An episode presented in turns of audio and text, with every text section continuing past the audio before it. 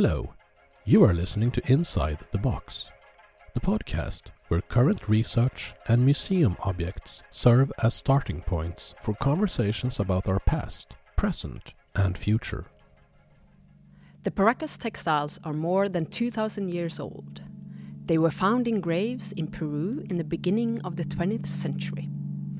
In today's conversation, we will find out what is so remarkable about these textiles and why someone spent several years making replicas of them. We will also embark on the journey from Peru to Gothenburg and back again. With us today, we have Anne Peters, an archaeologist specializing in the study of fiber artifacts, who spent 40 years studying the Paracas textiles and funerary practices, primarily in Peruvian museums. Welcome, Anne. Lovely to have you here. Thank you.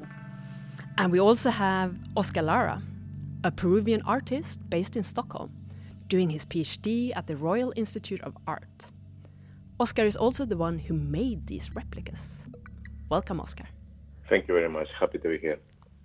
It's time to open the box. Today we take out a picture.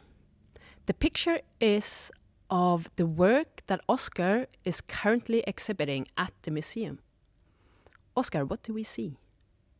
Well, in the in the picture that we have in front of us, I can see a copy of um, of a Paracas textile that is by name at the World Culture Museum of um, the Textile 209. It is um, basically a woven base, color on red, and then you will see in the picture we have like about uh, four figures all of them of different colors. So, just to make it clear, we are looking at a replica that was made recently of two, of textiles that are 2,000 years old. We're going to go into the specifics about those in a bit. But, Anne, this is the first time you see these replicas. What is your first impression? I find it so exciting that they can be um, there in the museum that people can see them even though the original textiles have been returned to Peru. This is so thrilling to me, and I hope that this happens all around the world. And the figure is a figure I love, and I have I first drew this figure in the 1975 when I began to study these textiles, and It's part of a family of figures that are at the same time warriors and mythical beings. Uh, you see their people standing facing us, but they have wings. Um, I could talk to you so much about the components of the figure and our work to understand them, but I, I find this to be very beautiful. That's amazing. And please do contextualize uh, a little bit this discovery. What what was the Paracas culture around these textiles where they were found in these graves? Well, I'll start by saying that our understanding of Paracas culture is evolving. It is constantly changing with new discoveries, and much has been learned in the past 20 years in the region of Ica. Uh, but my the the my understanding of the material we're looking at which is from the Paracas site, that, that a particular place, is that it's the intersection of three cultures.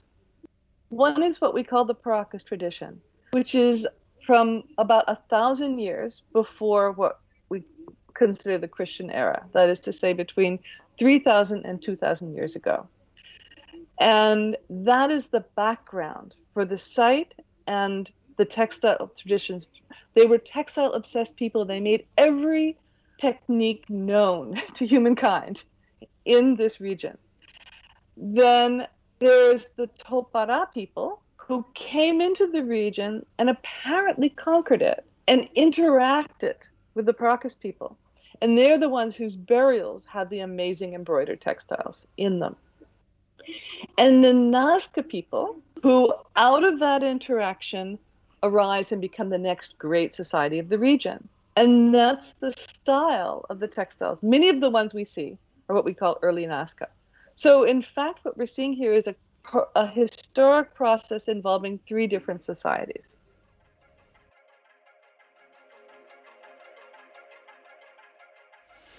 But Oscar, what is your what actually what is your relationship with the Paracas textiles?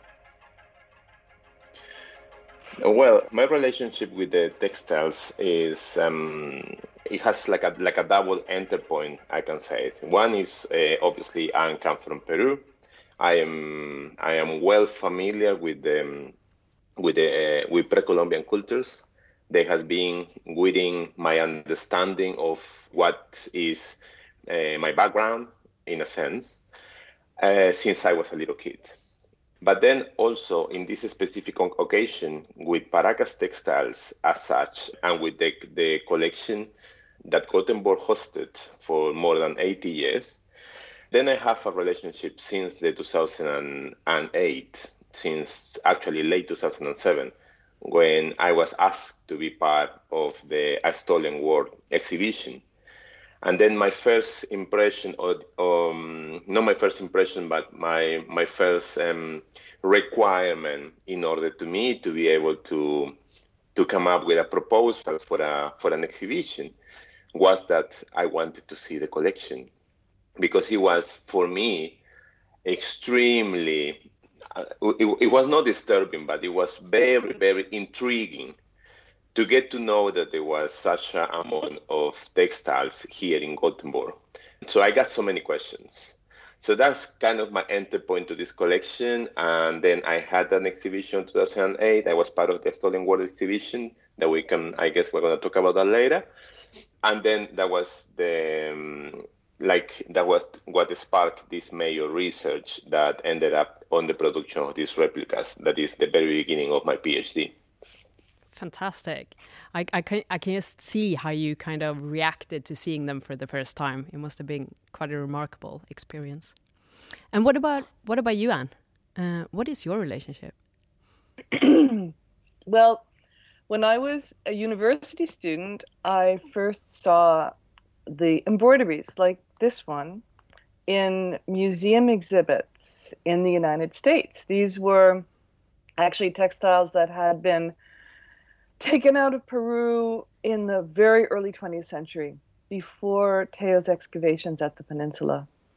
And I was so fascinated by their imagery. I started with the imagery, and then by the the quality and the character of the textiles that I started to draw them. I went to from museum to museum. I drew everything I could find and see. I looked at all the books and then I did my senior project um, studying everything I could from the United States. And then I got a fellowship and I went to study in Peru. So that started my life trajectory, and I've worked with them uh, on them ever since. Fantastic. And we're going to get back to these details. We're going to talk about the 2008 exhibition. We're going to talk about how they traveled back and forth. But first, we really want to dig a little bit deeper into what are these textiles? Why are they so remarkable? Uh, what are they made of, etc. So let's start there. When and how were these discovered? And we'll unpack the rest. well, they were first known because of uh, the because Paracas is a port, a modern port, and people who were working in that port uh, rode vehicles over the site and disturbed tombs. And they began to loot those graves. And those textiles went into private collections. And when are we, time wise, approximately? Uh, the, the beginning of the 20th century. At really the end of, of the 19th century. Um, the, by the beginning of 20th century, this was already well underway. And so these people, local people in the region of Pisco and Ica, the you know who had were were socially prominent people, had collections of these textiles. One of them was an engineer who wanted his son to go to co- to college abroad, and so he sold his collection to the donors of the American Museum of Natural History. That was the first collection to go abroad. That was the one I studied because of that, the museums in in the United States and around the world, that it was it was the most exciting thing. It was the the rage of the decade. They all wanted a textile like this one, and that started the looting to be much worse. Tello, who was the first native Peruvian, by native I also mean of Andean descent, Peruvian, to become an archaeologist at a time that archaeology was in its infancy, dedicated himself to finding the site and saving what was left of the site for Peru. And what what did they find? They found these textiles, but they also found more, right? well, the the tombs um, are are there's they're pits dug into the desert sand in a very special place, which is a steep hillside overlooking the Bay of Paracas with very stable climate conditions. It is humid, but it never rains. Because of that special place, textiles were preserved in the desert sand, but also the person buried at the center was preserved there, which is these the preservation of the dead was an important part of the ancient Peruvian practice. The, and they also after wrapping people in the textiles, they rewrapped them and they had ceremonies with them for a long period of time. We don't know how long. And the kinds of objects placed around them are the same ones imaged on the textiles with staffs that are wooden staffs and spears and clubs and um, the feather feather work uh, so such a wide range of objects and they actually represent several different societies that were interacting with each other at this time. So the range of styles and types of objects is immense. And there are some things we, we, we know, but there are also a lot of guesses around this, right? Uh, do we know, for instance, why these were so incredibly beautifully made? The question. the that question. Was what was that's what that's what shocked people in the beginning of the 20th century. That's what made them so important. That and the striking imagery. I think those things are interconnected. So now we're in the realm of, of hypothesis because this is a society that, that that whose way of recording history is no longer accessible to us. So we don't have a way of reading what they said or thought, their own reasons for this. We only have, can start from the objects themselves. And by studying not only the objects, but the tombs and the relationship and the layer in the mummy bundle and the things that were placed around it and the arrangement of the bundles over time, my hypothesis is that these people's social and political relationships were negotiated through gifts of textiles. The textiles represent their makers, the skill and craft and style of each community that made them, the people who wore them in ceremony, and the gift to the dead, who were the ancestors of another people. And that that web of relationships expressed in funerary ceremonies and through textiles were what made life possible in a society that didn't have a state or a passport or away. You know, people's lives were precarious and their ability to travel long distances and meet people unlike themselves with other political leaderships and survive were based on creating relationships. And these textiles were part of that. and Oscar, I want to let you into the conversation. Uh, what what do you think makes these textile textiles so special as cultural heritage? Like what I well I have I have been researching the the subject uh, more from the political aspect of uh, what has been built around the object, uh, how the object has been used, and by whom. Uh, and in that, there is a link to what what do we understand for heritage and what is conceptually heritage, you know, and how this play a crucial role in the modern concept of culture. Well, to me, what I think is that this has a straight connection to this hypothesis that Anne just described to us, is that there are so many question marks that um, no one really have a clear answer to it. So no one really know uh, why the textiles were so beautifully made. and no one really has is hundred percent sure what, what was exactly the functionality of these of these textiles.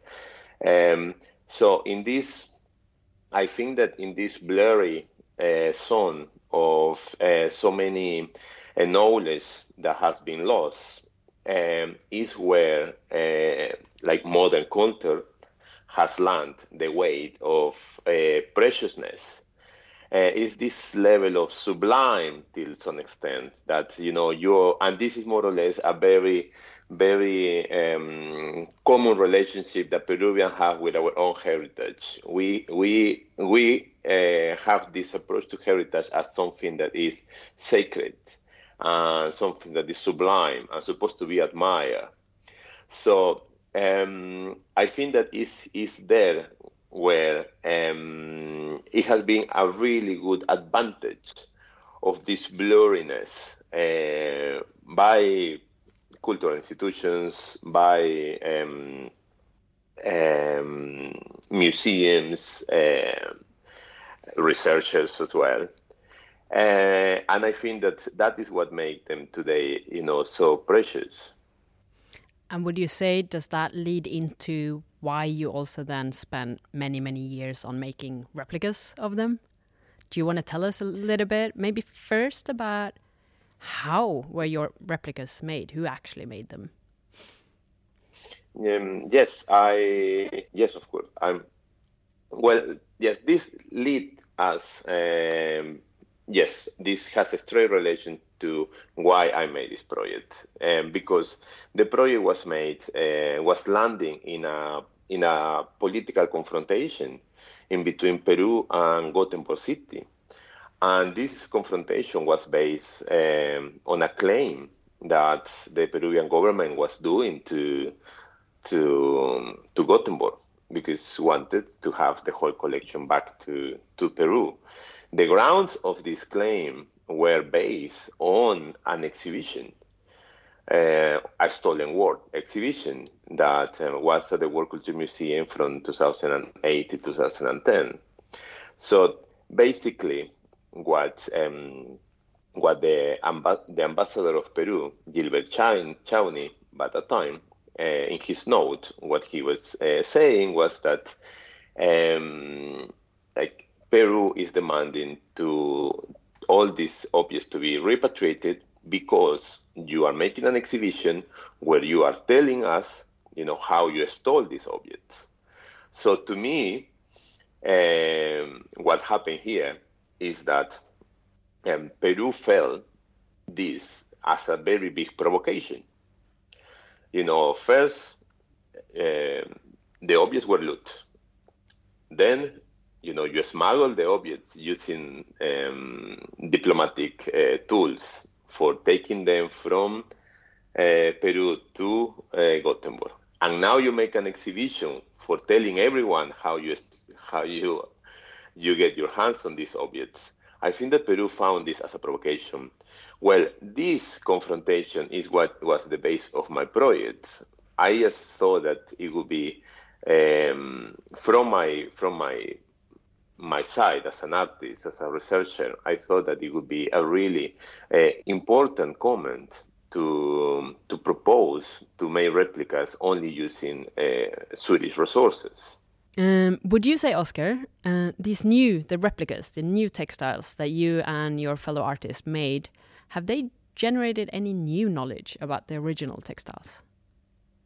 I think that one of the most um, like I think that one of the most striking things uh, in this case is how demanding the process was, and um, the the process of making them was very straightforward. Um, I mean, to to to whip the um, uh, the base. Uh, it was it's, it's not it was was no no no strange at all for them, but the thing is that uh, everything was extremely demanding, like uh, the the thickness of the yarn is something that is not commercial uh, nowadays. So in order to actually get the yarn uh, mm. as we need it, was a process that was a trying trial and error process all the time. because uh, we were succeeding with one spinning mill. Then, when we were ordering uh, all the package of yarn that we supposed to that we needed, then what we got was not what we thought we we were ordering. It was was too thick. Then at the end, we managed to find someone that wanted to give it a try. You know, very persistent until finding this this really really precise thickness of, of this. I mean that in that sense, I think that the the textiles can give you a really um, um, a really good um, like knowledge, uh, perhaps new knowledge of of more or less uh, which could have been the major, the, the biggest uh, like hurdles into making these textiles. Uh, the effort was uh, like too to me, to someone that is an artist that used to work with collaborations, that used to work with um, initiating exchanges with people. For me, the exchange that I had during this process was extremely exhausting, was incredibly demanding, and and this contact that a practitioner has with the material just exceed uh, any expectation that uh, that an artist can have. I have my own agenda in the project, but then everyone is coming in and has their own knowledge and has their own expectations in the project and their, their own relationship with the material itself. The textiles, I didn't know anything about textiles. So I had I, I had shortcuts, but they didn't have any shortcuts. For them, you know that by by centimeter we need to have 11 lines by 12 lines and if we were getting nine lines by 10 lines for me it was fine. For them was not fine. It was not was a big no no. So these things i think that it was a lot of knowledge uh, in there. And and can i ask were they allowed to use scissors? Because i know scissors weren't allowed 2000 years ago. Well i in in the weaving process we we needed to to do the the big piece on two on two parts because the modern looms are not so huge as for weaving for weaving something that is like 167 uh, wide. So we needed to do it on two on two parts and then to to put it together. So that perhaps is a bit of cheating here. Mm-hmm. Um, but then the rest of it was done just just as as uh, just as all the information we got, the Paracas has done. Thank you, thank you, Oscar. So Anne, I want to let you in again what would you actually say is the Gothenburg collection and how did it end up in Gothenburg? Well, I, there are people who know much more about this than I do, of course, and they are they're they're with you in, in Sweden because my specialty is, are those textiles that remained in Peru. but what I what I my understanding is that after Tello's ex, uh, excavations, there was a lot known in Lima about what he'd been doing on the peninsula. And they they they pulled everything they could out. Whether that was a good thing or not, you know, the, it's hard to say. But given the later looting, it seems to have been a good thing because it's some of the b- best preserved material on the south coast. They took it in with Tello's team, took the mummy bundles in old trucks over rutted roads all the way to Lima. A very difficult journey. They couldn't get everything on the trucks. So the Peruvians think that possibly the the looting that happened immediately after that, in between 1928 and 1930, would have been materials that were left right from those excavations. And that's one reason why this material is so sensitive. Um, and that because of the intervention of the Swedish ambassador, these looted materials were obtained and sent by diplomatic pouch to Sweden. And I have to say that that was being done all the time, and in fact has been done up until the last 20 years. What does that actually I, I mean? I don't know if it continues. It's I know, but this is a kind of abusive practice that has been so common that diplomatic pouches have been used to transport antiquities from one country to another, despite the laws in place in both countries that would impede those materials. So they're basically getting They're getting around custom practices. Is that is that what yes. they're aiming for? Yes. And this has happened decade after decade. It's been a very important part of the illegal uh, transport and sale of antiquities. So that that's how the materials got to Sweden. And they were initially part of, of as I understand it, of, of the uh, association, the commercial association of Gothenburg, right? It was not, there was no museum at the time as there is today. And so they became part of the World Cultures Museum after that museum was founded um, as a as a gift or transfer, or they were held in custody. But but you I'm, I'm you know much more about that. What I want to kind of bounce on what you said. Um, they were smuggled out, and then mm. this word smuggled or actually stolen as well returns in 2008. And that is here at the museum. We have an exhibition called A Stolen World. And that really sparked a chain reaction. So, as you said, Oscar, the textiles were with us here in Sweden or in Gothenburg for 80 years. But then, tell us about this chain reaction that happened after this exhibition. Well, um, what happened was that um, this, uh, as, I, as I see, uh, like the reason because of the reaction, was because this exhibition uh, came up in a very specific um, political uh, time. So um, we have that the exhibition was called A Stolen World. Then, as well, I my my participation to the exhibition was with an installation that was called Robberies by Request, and the installation was basically a, a research of a robbery that was done, you know, uh, to a small museum from where all this material come from, and I was kind of uh, trying to show the other side of the coin um, behind these big collections. So all these things were very up to the surface, and and for a world culture museum or for an ethnographic museums to talk about so upfront uh, on these matters, um, it's, it's, it's very special um, and and you don't often you don't often see this. So, but I think that uh, what sparked here uh, the discussion was that um, like the, the the ambassador of Peru got well aware of it, and that awareness was through a lot of uh, of course through a lot a lot of work through through everyone doing a bit of work through their their uh, their parties, their corners, you know, everyone were we were all talking up to try to to really see what was going on here. You know, we all that were quite confused, uh, to be honest, about uh, what was this exhibition really. So, but this was complemented by the situation in Peru that Alejandro Toledo was just recently um, claimed the material that uh, Hiram Bingham took with him uh, to Yale University and very successfully has done a claim and a repatriation of material. And then so that was Alan already Garcia, an ongoing case with the U.S. and Peru. Yes, exactly.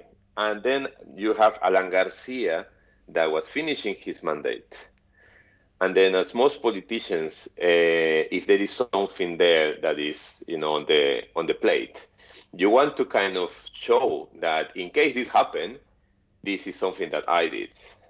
So Alan Garcia expressed in a conference that, you know, and all that material that is in Sweden, you know, need to come back to Peru. That's the only thing he did. Then after that, all this became more um, sensitive and, and became more formal, let's say. Then you have that on 2000 and, and um, on 2010, on 2009, the the ambassador of Peru sent a note to to to the city of Gothenburg, uh, like asking uh, properly, uh, formally, um, that this material should be, you know, uh, repatriated.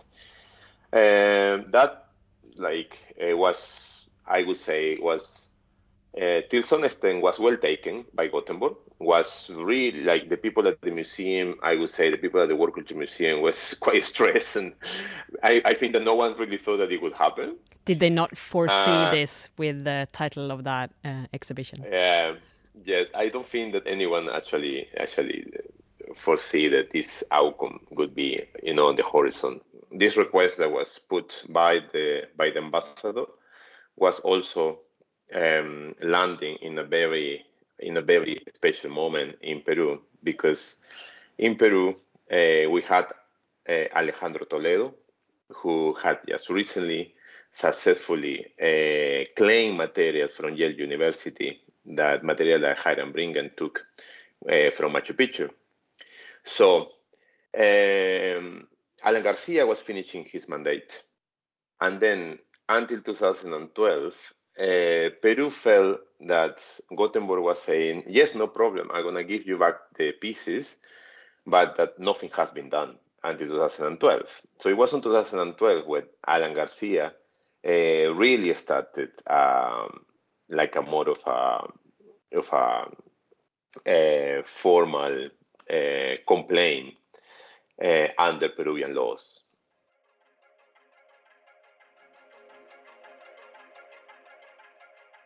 Why do you think nothing happened throughout those years? Um, well, I actually, I actually think that um, in in Gothenburg perhaps has been a matter of money, because one of the things that Peru was demanding was that uh, I think, uh, as I understand it, was that Gothenburg should pay for everything, for all transport.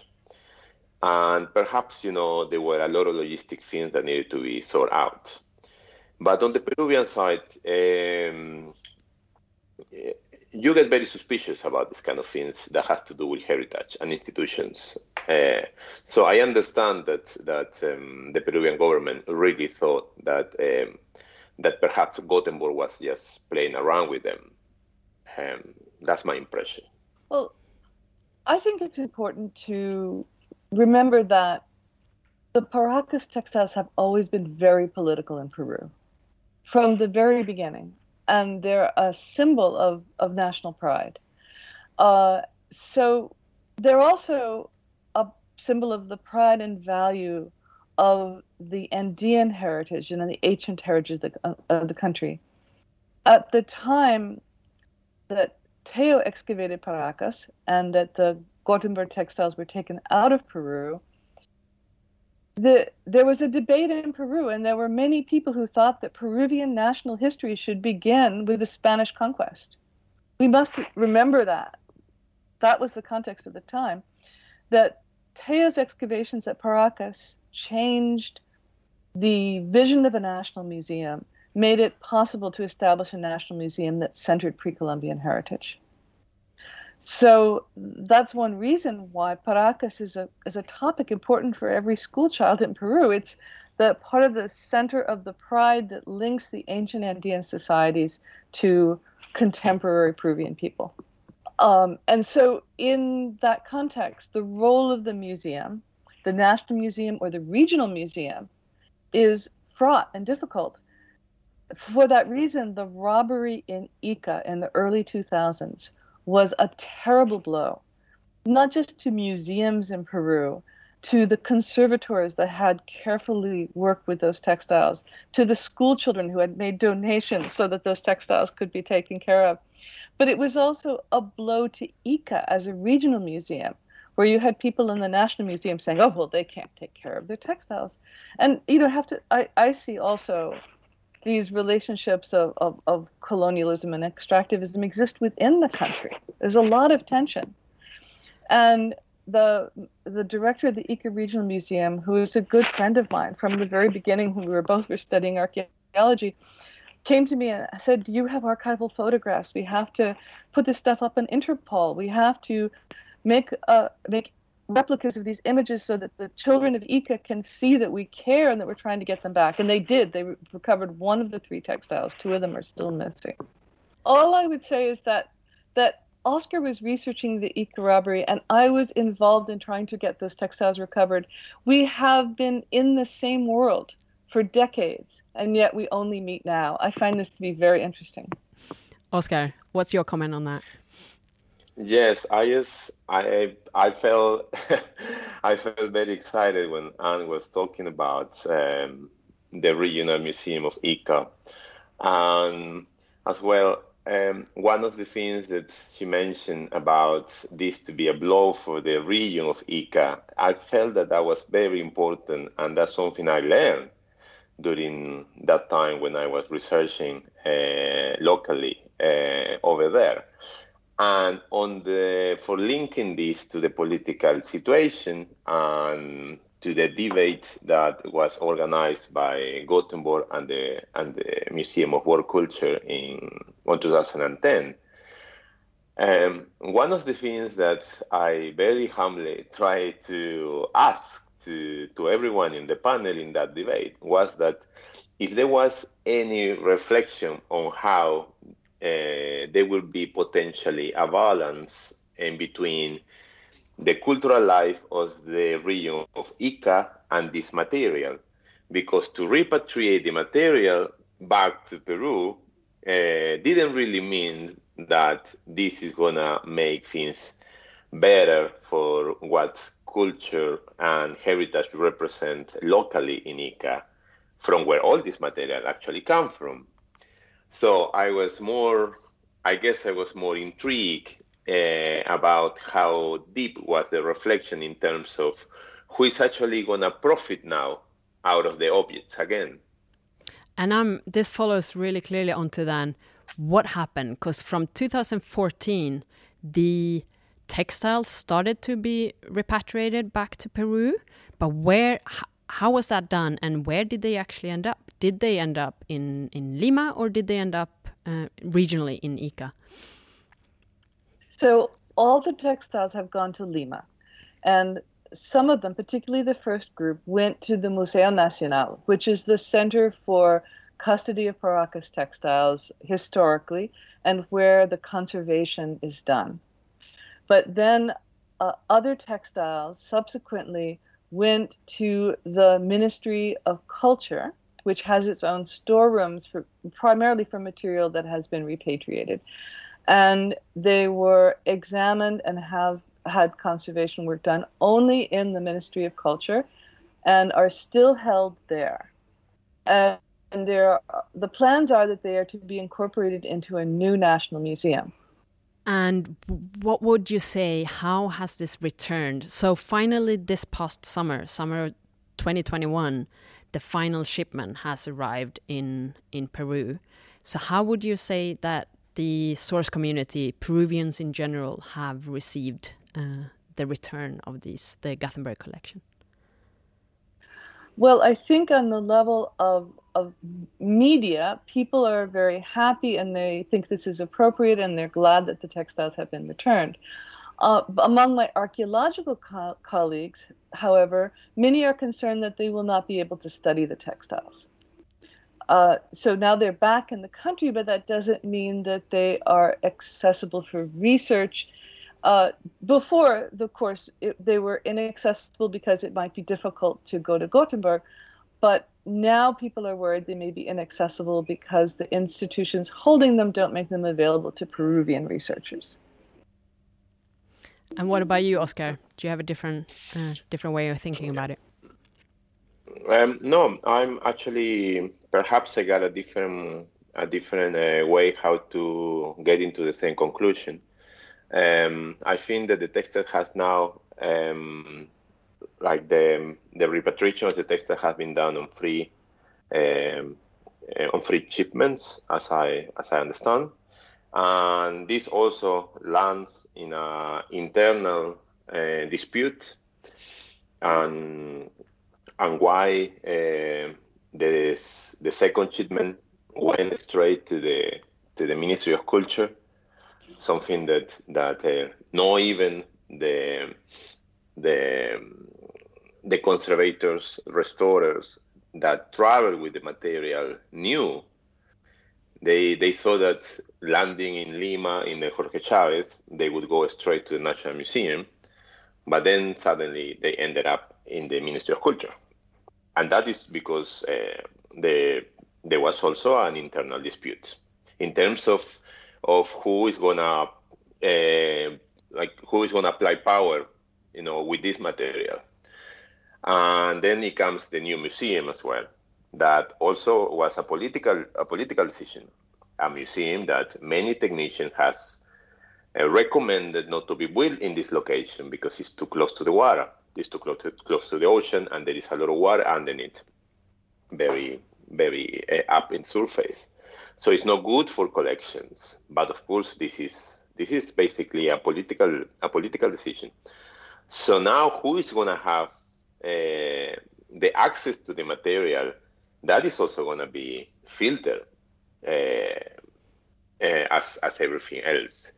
And this, of course, uh, lead me back to my research uh, on the regional museum of Ica, and and it's as as, as a researcher, as an artist, and, and as Peruvian, you know, you get a bit sad of of knowing how how little voice uh, the, the the people from the region from where all this material comes from uh, actually has in this in this uh, dilemma. Uh, but I totally agree with with Anne that I think that access to the material is going to be a very big question now in the future. So, if I would put this very big question to both of you, would you say that this example of repatriation of the textiles going back from Gothenburg to Peru has it overall been successful? Um, and what can we actually learn from it? moving on? Uh, I would say that the most exciting part of it for all, all of this for me as a researcher has been the imaging of the textiles. The high quality images of these textiles that were made available by the World Cultures Museum online have been a resource for Peruvian researchers, and that is a wonderful thing. And what about you, Oscar? Um, yes, I think that um, I I don't know. I'm actually quite curious to know what's going to happen. Uh, I'm quite curious to know what's going to be the future of this collection. Um, one of the one of the typical um, subjects from where uh, museums advocate um, to keep material is that they they can they can give access uh, for research. Um, so I'm curious to to to see if if if if we in Peru um, can can create a, a, platform where this is gonna also be um, uh, proposed and and that material is gonna be useful and is and that um, I don't know that that the whole repatriation process and all the problems that is uh, involved uh, worth um, like uh, that the conclusion of all this worth all the all the nightmare that it was at a point. Um, so yes, I think that is is is quite it's quite difficult for me to to assess if this repatriation was successful or or, or not. I think that um, that um, it, as as I as I said before, it really responds to a provocation I would say. So it was kind of like an action reaction uh, sort of thing. And I, I, would yeah. like to say something else that uh, has been really inspiring in the repatriation process, and this is also related to Oscar's work. The Center for Traditional Textiles of Cusco created workshops for learning how to replicate the beautiful looped headcloth with the many different figures on it which is one of the most famous pieces that returned to Peru. And that means that contemporary Andean weavers from a- across the highlands of Peru learned how to replicate ancient techniques and engaged in competitions with each other, making sections of that headcloth. So that means that that links the, the heritage weavers today the idea of recapturing the ability to make these ancient things and bringing them to our contemporary communities. And that is directly related to the repatriation process and also to Oscar's work. That's a lovely uh, final kind of uh, way of going into Oscar's work as a final part of the episode. Because your replicas, they also traveled to Peru. They kind of traveled the opposite um, way, one can say, right? And they did travel through diplomatic channels, did they not, Oscar? Yes. Why? Uh, How? Um, well, like as, as I said before, my my point of departure to this project was was from from fine arts, from contemporary art, and and in itself the project was was um, to me um, I was researching in which sense I can be um, I can push my boundaries um, as an artist, and how can an artist could not only um, activate sim- symbolic politics in in, the, in in these processes, but instead to be able to to jump into a political dispute that was ongoing and to to try to create politics within this. So I think that that was kind of one of the aims of the project. So one of the strategies was to could I actually make uh, could I actually um, use all all my privilege as an artist and all my access as an artist in order to to make uh, textile practitioners into heritage fakers in a sense. So, and that was kind of like a challenge to me. And then once we we achieved that, which was an amazing process and extremely demanding, where with a lot of learning, of course. Um, the second big strategy was that, and from my from my position as international artist, could I also manipulate uh, like diplomatic means?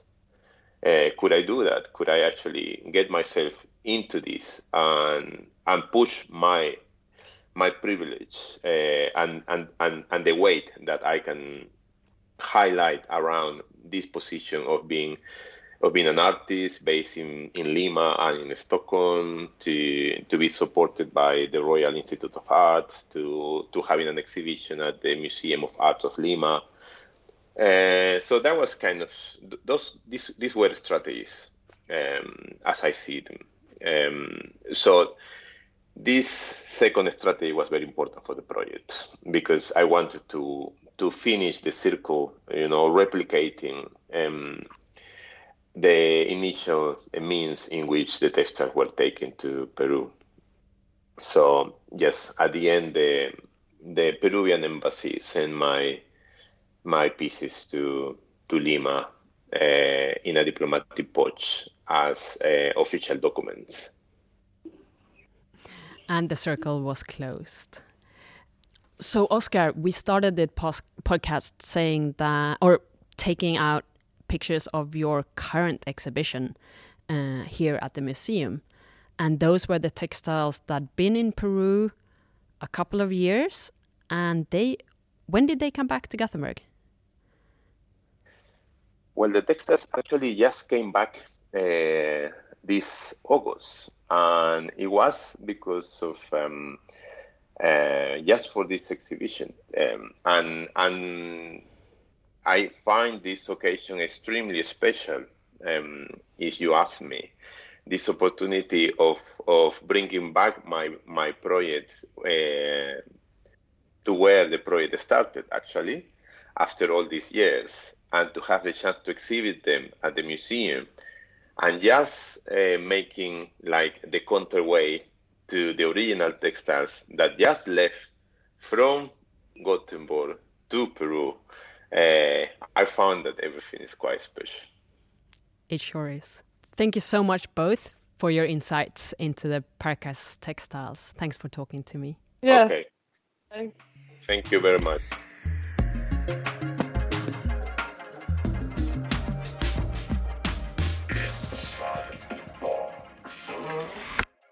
You have been listening to Inside the Box.